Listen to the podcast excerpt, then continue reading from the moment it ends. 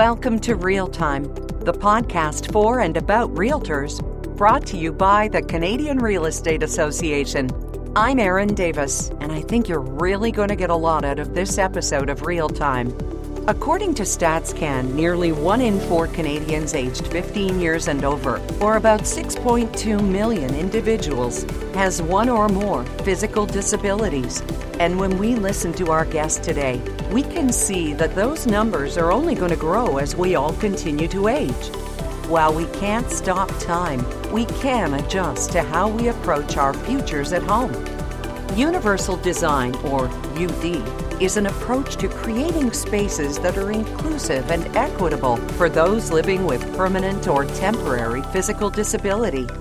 What are some of the misconceptions about universal design? And how is the industry evolving and adapting to growing demand, especially from an aging population that wants to age at home? In episode 20 of Real Time, we take a closer look at UD trends and opportunities. Joining us is Brad McCannell. Brad is Vice President of Access and Inclusion with the Rick Hansen Foundation. Brad, welcome. And I think that first off, we should talk about what you have called the superpower of universal design, and that is that it's invisible.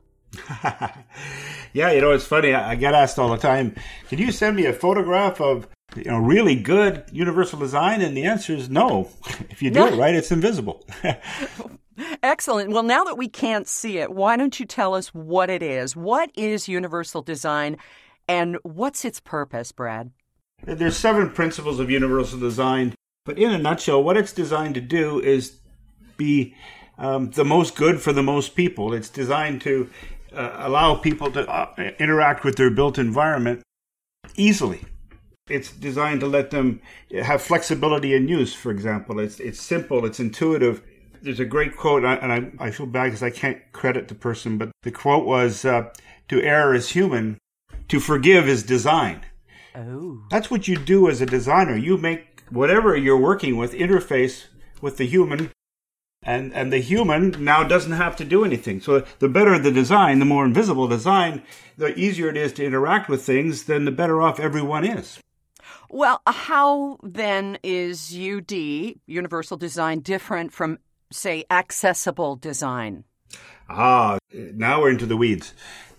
Universal design it, it refers to making the most good for the most people. Uh, accessible design uh, used to be called barrier-free design, and sometimes you see universal design and barrier-free design used interchangeably the reality is accessible design is a specific solution for a specific application for a specific user. So by way of example, universal design says everything should be the same so it works for everyone. You can't do that in a parking lot. Every space would have to be uh, oversized. Right. You can't do that in a washroom. All the stalls would have to be enormous, so that washrooms themselves would be enormous. So in those applications, that's what accessible design is. It came out of the post-war, actually, when people were coming back from the war with mobility impairments, mm-hmm. and you know, you wanted to get Uncle Frank into the local church. Well, you just built a ramp on the back door. Now, the ramp was usually about 45 degrees, mm-hmm. but the point was to get into the church, and you'd sit in the back, and everything would be fine. And, and it was like, okay, that's done. But barrier-free design doesn't accommodate the needs of the, the most of the people. It only accommodates that specific need. And in the church case, You'd have to be pushed up the ramp. You couldn't be independent. And so, and in, in washrooms and, and parking lots, it's just not practical to apply universal design in every spot.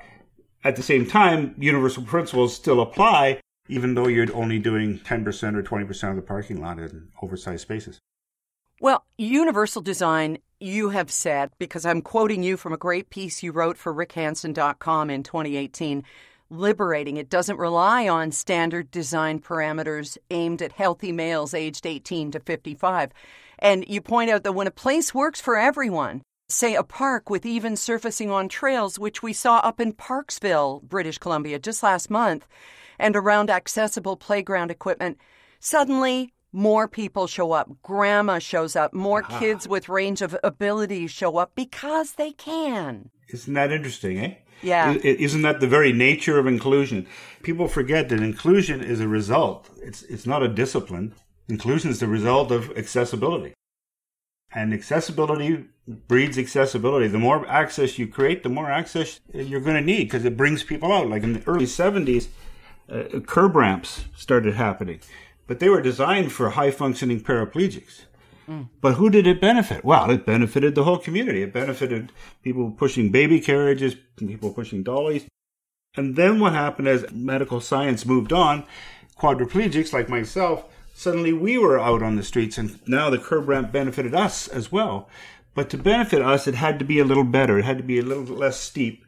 It brought out people with vision loss. So, but to accommodate people with vision loss, what we had to do was make sure there was high contrast markings on the curb ramp, tactile markings on the curb ramp, so they'd be aware they walked into traffic. So the more access you create, the more access you're going to need. And that's a really good thing because that means you're getting inclusion in the community. That means you're keeping people active and involved. One of the myths that you've spoken about is that disability happens to other people. And so universal design doesn't reflect my needs. But that really is short sighted, isn't it? And I think it's a little Pollyanna ish too to think, well, nothing's ever going to happen to me.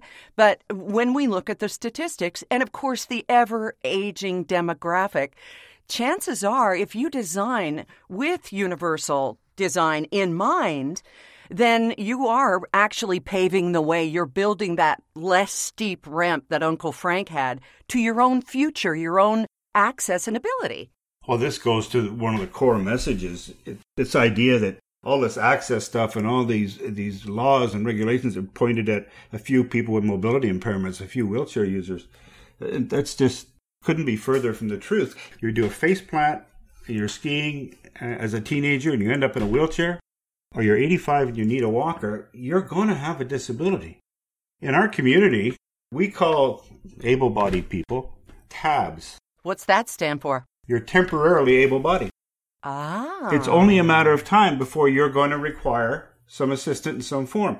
And frankly, it's the older adults and seniors that are really driving the numbers right now. And The numbers are going through the ceiling. A thousand people turn 65 every day in Canada. 240,000 people retire every year in Canada. And this is a really unique group from a disability perspective because there's two characteristics of them. Number one, they're in complete denial. You know, it's the old, my eyes are five arms aren't long enough. yes. uh, I, I, can hear fine if you'd stop mumbling. so it, it, there's this real, real denial. And the second thing is they don't have a disability. They have multiple disabilities. They'll have mobility loss combined with hearing loss. They'll have vision loss combined with cognitive issues. They'll have every combination under the sun. And that's that label disabled component we talk about all the time. Often you'll see a power door operator and it'll have that little blue guy on it, a little blue stick man. And it's just vexing to our community because what happens when you push that button? Does a little blue genie in a wheelchair suddenly appear and grant you five wishes? No. When you push that button, the door opens. Why isn't it say open door? Why do I have to be labeled disabled? That power operator helps so many people. Mm-hmm. People carrying boxes, people in a hurry, people pushing a wheelchair, people pushing a carriage. Yeah. It opens the door. That's part of the universal design concept. Stop labeling people. Stop using disabled language to describe built environment. If you do it right, you don't have to use that kind of language.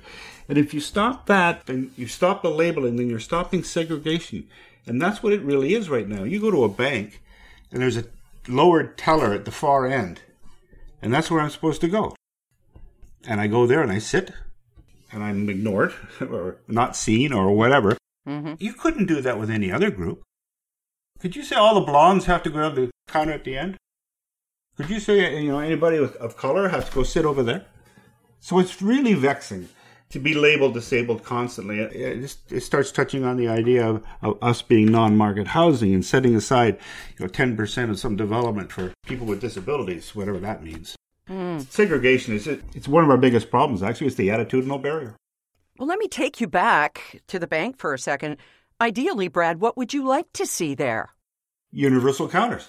If all the counters were the same and all the counters were universal and provided knee space, it's just millwork. This isn't really tricky design or anything. Mm. All you do is you provide knee space on a standard counter for everyone. It works for everyone. You know, if you go to Vancouver International Airport, you may notice, you probably won't notice, all the counters are at a universal height. all the food courts, all the tables, they're at that universal height and, and it works for everyone. Whereas having a high counter for tellers and one lowered at the other end, you can't help but segregate. You've just brought something up that I think we're all going to notice from here on in. I hope so. When we return, Brad McCannell from the Rick Hansen Foundation tells us how he's going about changing the way we think about design and the role of advocates in helping us to do so. We hope you're enjoying this 20th episode of Real Time. Subscribe wherever you get your podcasts for monthly episodes with someone else who knows design TV icon Sarah Richardson, as well as award winning author Jesse Thistle, broadcast and marketing legend Terry O'Reilly, and political journalist Chantal Hébert, just to name a few. Visit crea.ca slash podcast for more details. Brad, you're responsible for the Rick Hansen Foundation Accessibility Certification Program and Support Training. What is this trademarked accessibility certification? Well, first, I'll say uh, it's an industry program, it's not a consumer program. Okay. It's a process that we undertook to change design culture, to help the people in the industry to understand the return on investment that's there that's being just left on the street. So Ours is a program that identifies what's actually there. We're, we're, not the code police. We don't come in and tell people, oh, you did this wrong, you did that wrong. We identify what's really there and who it affects. Who's it a barrier to? And so that as an owner or operator, you can take our report, look at your site, and use it as a planning tool moving forward so that it becomes part of the normal design process instead of something added after the fact or something you need special funding for. So what we're trying to do is normalize the delivery of accessible services and we're trying to professionalize the delivery of it. Right now, we've been relying pretty heavily on the advocates to tell people what's accessible, what's not, and then find the solutions for that. And that's just not appropriate. Advocates are critical. Without advocates, nothing happens. Their job is to identify the barriers, but their job can't be to resolve the barriers. They don't have the experience in the built environment. They, they're not architects, they're not planners, they're not engineers what we had to do is shift that industry. We had to shift the culture in that industry to see the built environment differently. And we've had great success with that so far. So, who is it that should pursue accessibility certification then, Brad? Accessibility certification should be pursued by anyone who wants their site to be accessible, anyone who wants to understand where their site is right now.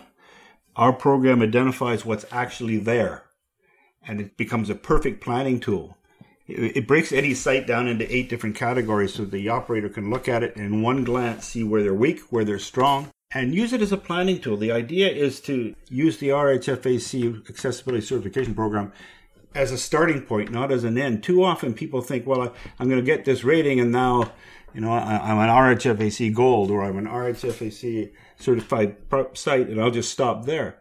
No, that's where you start. Mm. That's the beginning. The value of the program is that you can see now what your site needs and how you can move it forward as part of the normal process, as part of your normal operating process. The whole goal for us is to move accessibility up the design food chain. What happens right now is this building gets designed, they get it permitted, they pour concrete, and then they phone me and say, Can we make it accessible? Oh. No, I can't. I can do what we call bolt on access, I mm. can put on a power door, I can put a hearing loop over a reception desk, or I can work the mail room so some of the uh, mail slots are accessible. I can do little things, but I can't affect the core design principles of the building. And that's what you have to do to really meet universal design requirements.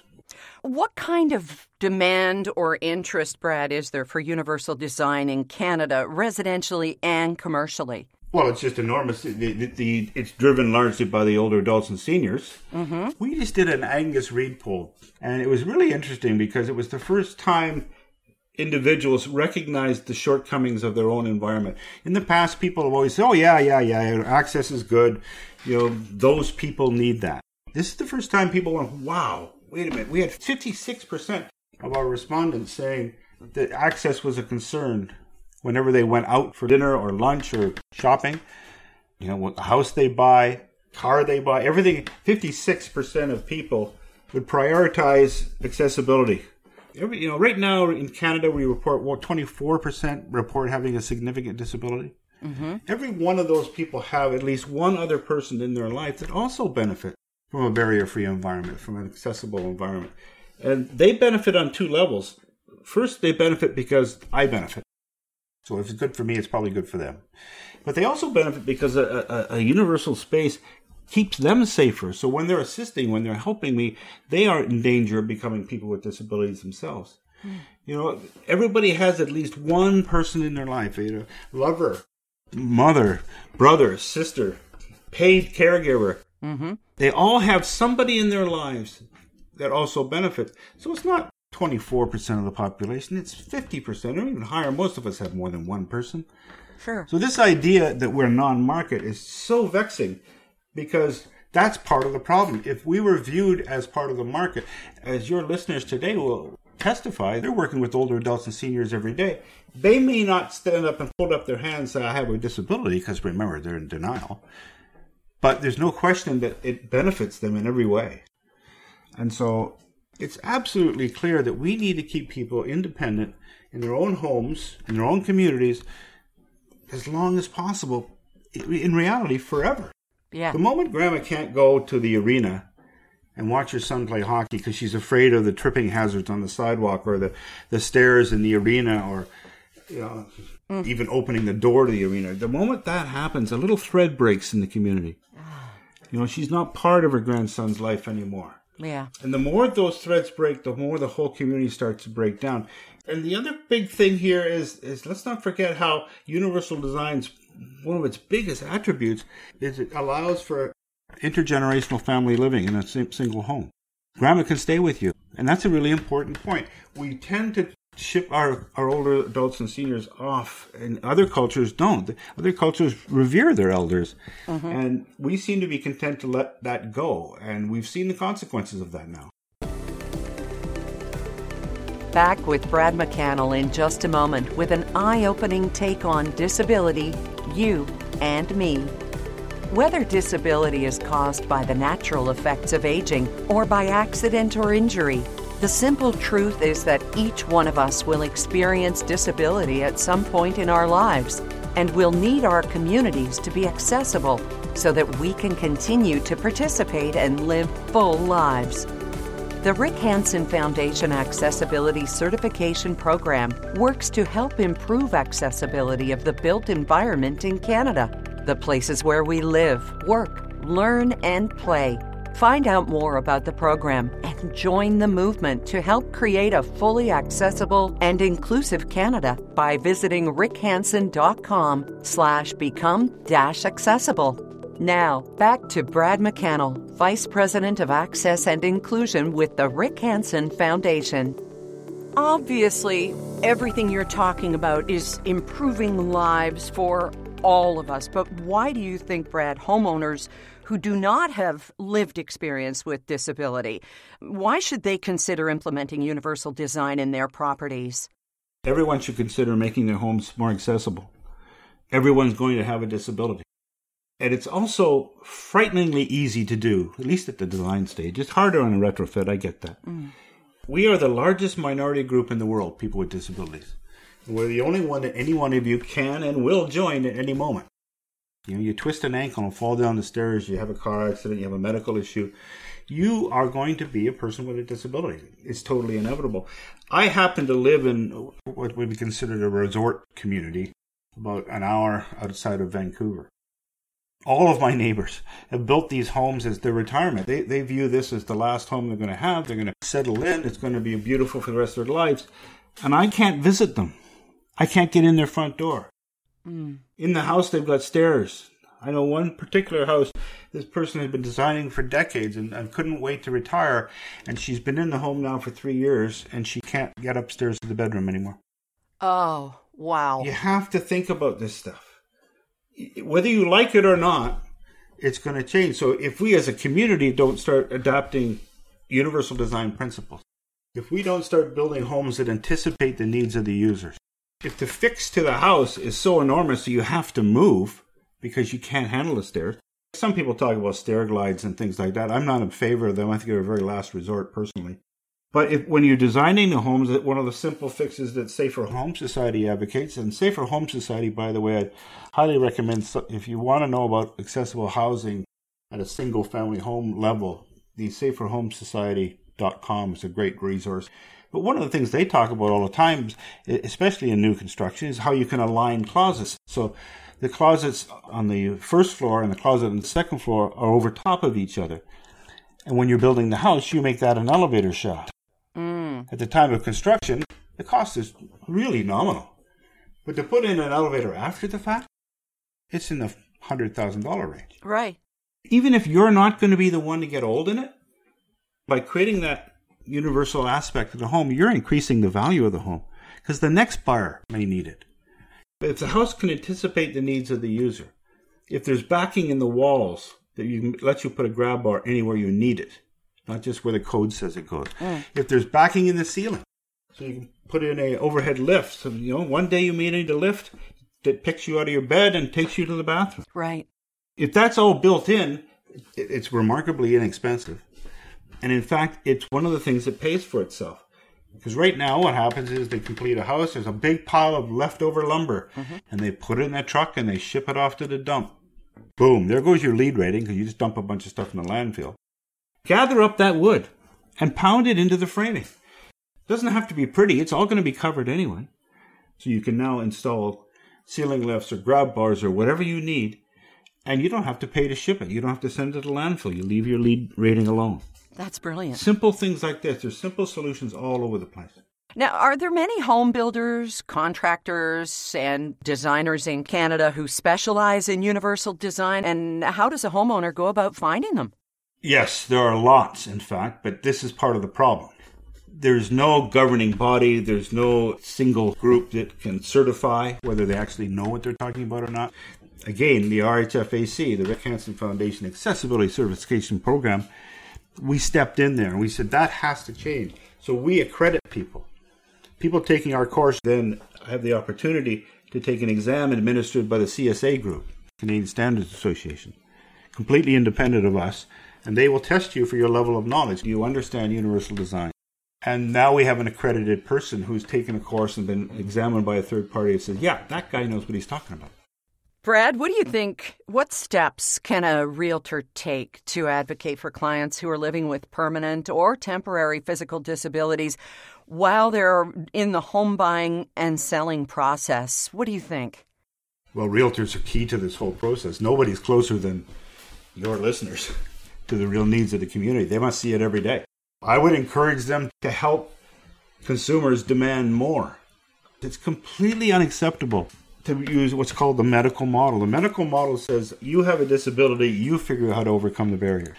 And the social model says, no, why don't we build places that are universal? Why don't we embrace the community more? Why does that person have to be labeled and excluded? Mm-hmm. There's an old joke in our business. If you want to know how good a restaurant is, you ask a wheelchair guy because he probably came in through the kitchen. Oh. And it's that old idea that any access will do. That's that barrier free design approach. It won't. And I think realtors are in a position to talk to developers about this, to say that the market is there, to say that we're, people with disabilities, older adults and seniors, are not non market. That we are market and we need more. And if you design your building properly, that becomes a huge asset. One of the other problems, uh, especially in single family dwellings, for example, if, if you're injured at work and, and, and WorkSafe BC comes into the play, they will typically allow $150,000 worth of renovations to your home because now you're a wheelchair user and you have to be able to live there. And so you got that $150,000 and the OTs come in, the occupational therapists come in, and they slap grab bars all over the place and, and they turn your house into an institution. And while that's really functional, and nobody wants to live in an institution, but the real problem comes when you go to sell that house because an able bodied person, they come and look at the house and they want to buy it. But how much would it cost to get all that wheelchair stuff out? How much to take it back to the house it was instead of the institution it became? Well, it's about $150,000. Now you've got a $300,000 swing in real estate value at the time you can least afford it. Mm. The thing about universal design is it, it's beautiful. You know, if you've done it right, it's invisible. It has the advantage of making your house look bigger because the way it opens up space. But if you don't, if you label it disabled, if you turn it into an institution, it's going to kill the real estate value. So, what can realtors do? They can help developers understand that we are not non market. They help them understand the return on investment that's available here. Hmm. The realtor's role here is just absolutely key because they're the interface between the developer and the and the real users. You know, when you when you're dropping this kind of money on a house or a condo or whatever you're buying, the cost of making it accessible is so minuscule. You know, we did a big study on a condominium development they did that that showed unequivocally that it cost less than thousand dollars per unit to make it universal, to make it work under the safer home system, to make it work for older adults and seniors, to make it work for wheelchair users. Less than thousand dollars a unit. I, am sorry that that's not even the carrying costs of the money it takes to build one of those things. It's invisible. Right, right. When we return, how Brad has integrated accessibilities in ways that we've all experienced and seen or not seen in the case of that invisibility to which he refers. Here's a staggering number for you. Just last year, there were 374 million visits to the Realtor.ca platform, and visitors looked at property pages 1.7 billion, yeah, with a B, times. Be sure to make the most of those visitors with the tools provided to you through your CREA membership. Now, let's return to our chat with Brad McCannell, VP of Access and Inclusion with the Rick Hansen Foundation, making travel and homes friendlier for us all. You talk about the invisibility of it. Tell me what you've done in your own situation, Brad, that is functional, that is beautiful, that is something that we can all kind of imagine in our own lives if we decide to go ahead and do this. Well, uh, let me give you two examples. One is a large public building, Vancouver International Airport. Mm-hmm. I've had the great pleasure of working with them now, well, since 1992, so it's been a 30 year journey. What we've been able to do there is change the corporate culture to ask a really simple question before any project is completed how will this affect people with disabilities? And that airport is I think uh, nine years now running, voted the best airport in North America. Wow. And a large part of that evaluation is customer service.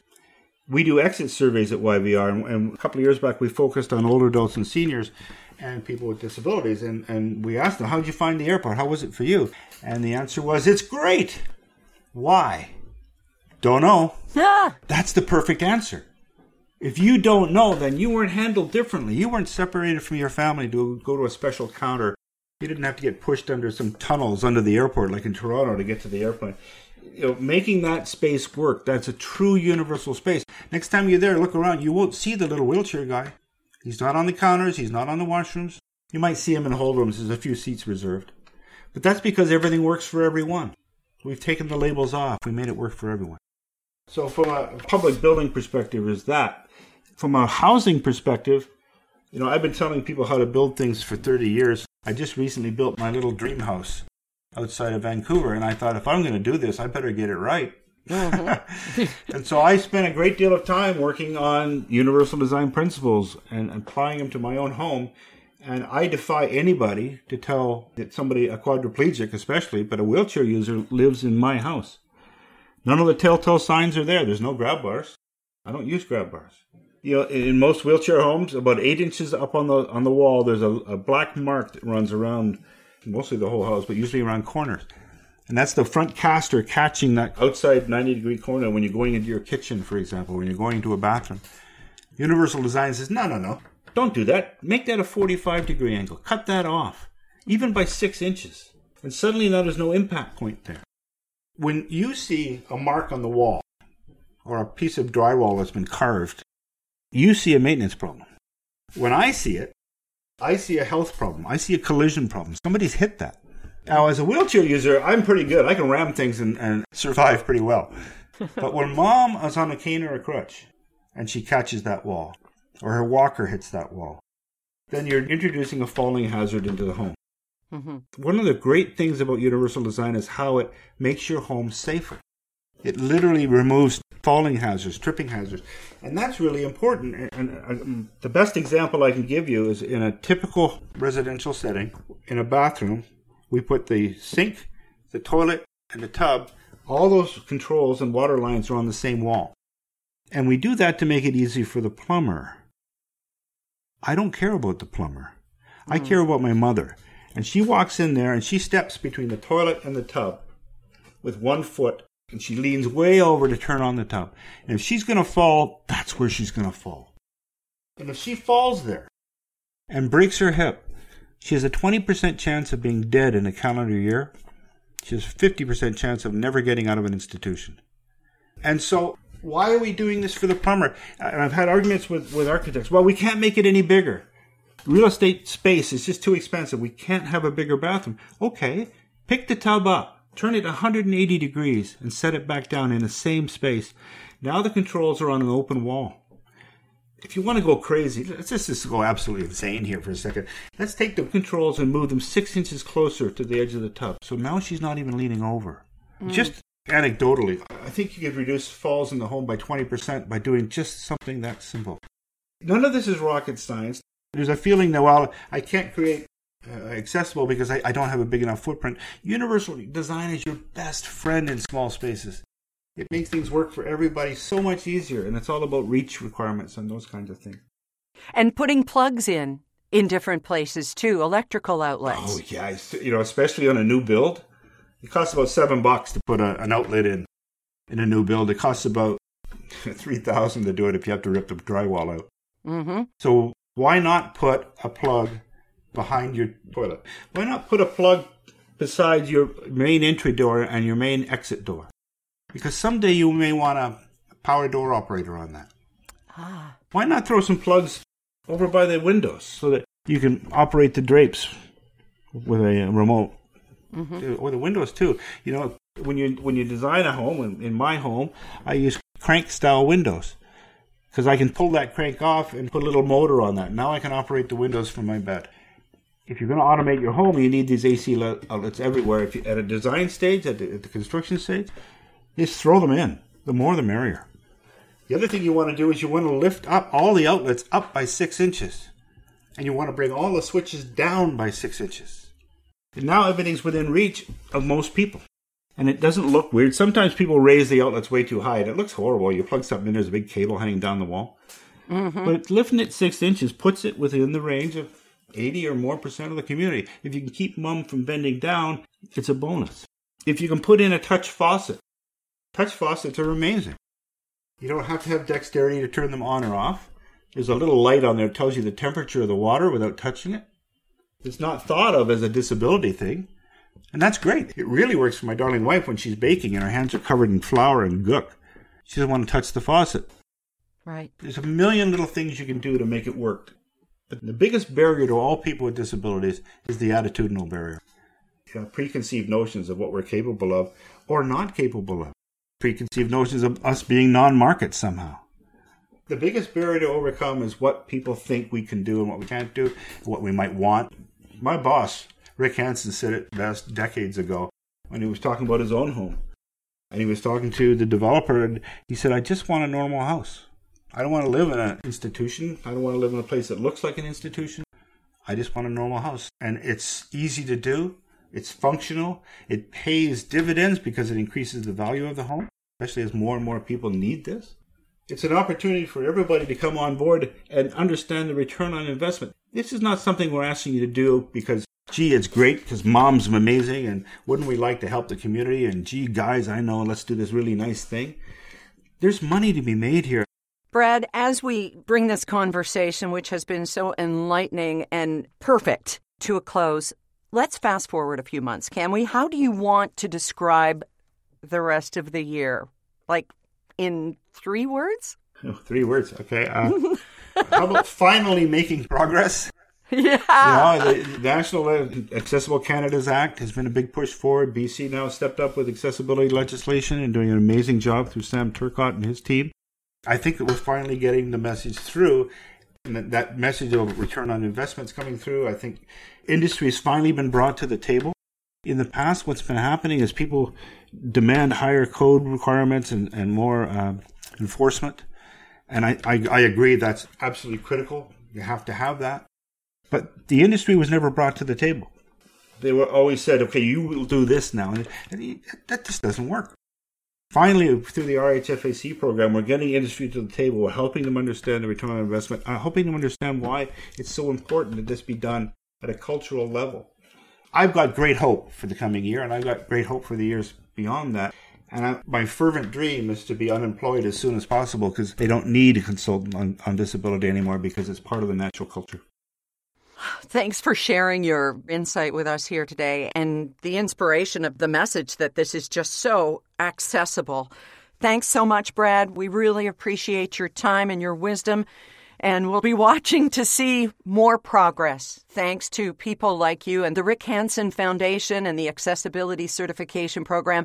And a reminder to visit rickhansen.com and look at the five myths that Brad McCannell has written. It's just fantastic. Well, and remember that uh, while we may be perceived as the leaders, it's the people doing the work. It's your listeners. You real estate agents, realtors generally can make a huge change here just by being aware of this just by demanding more, just by stepping up and, and being the voice.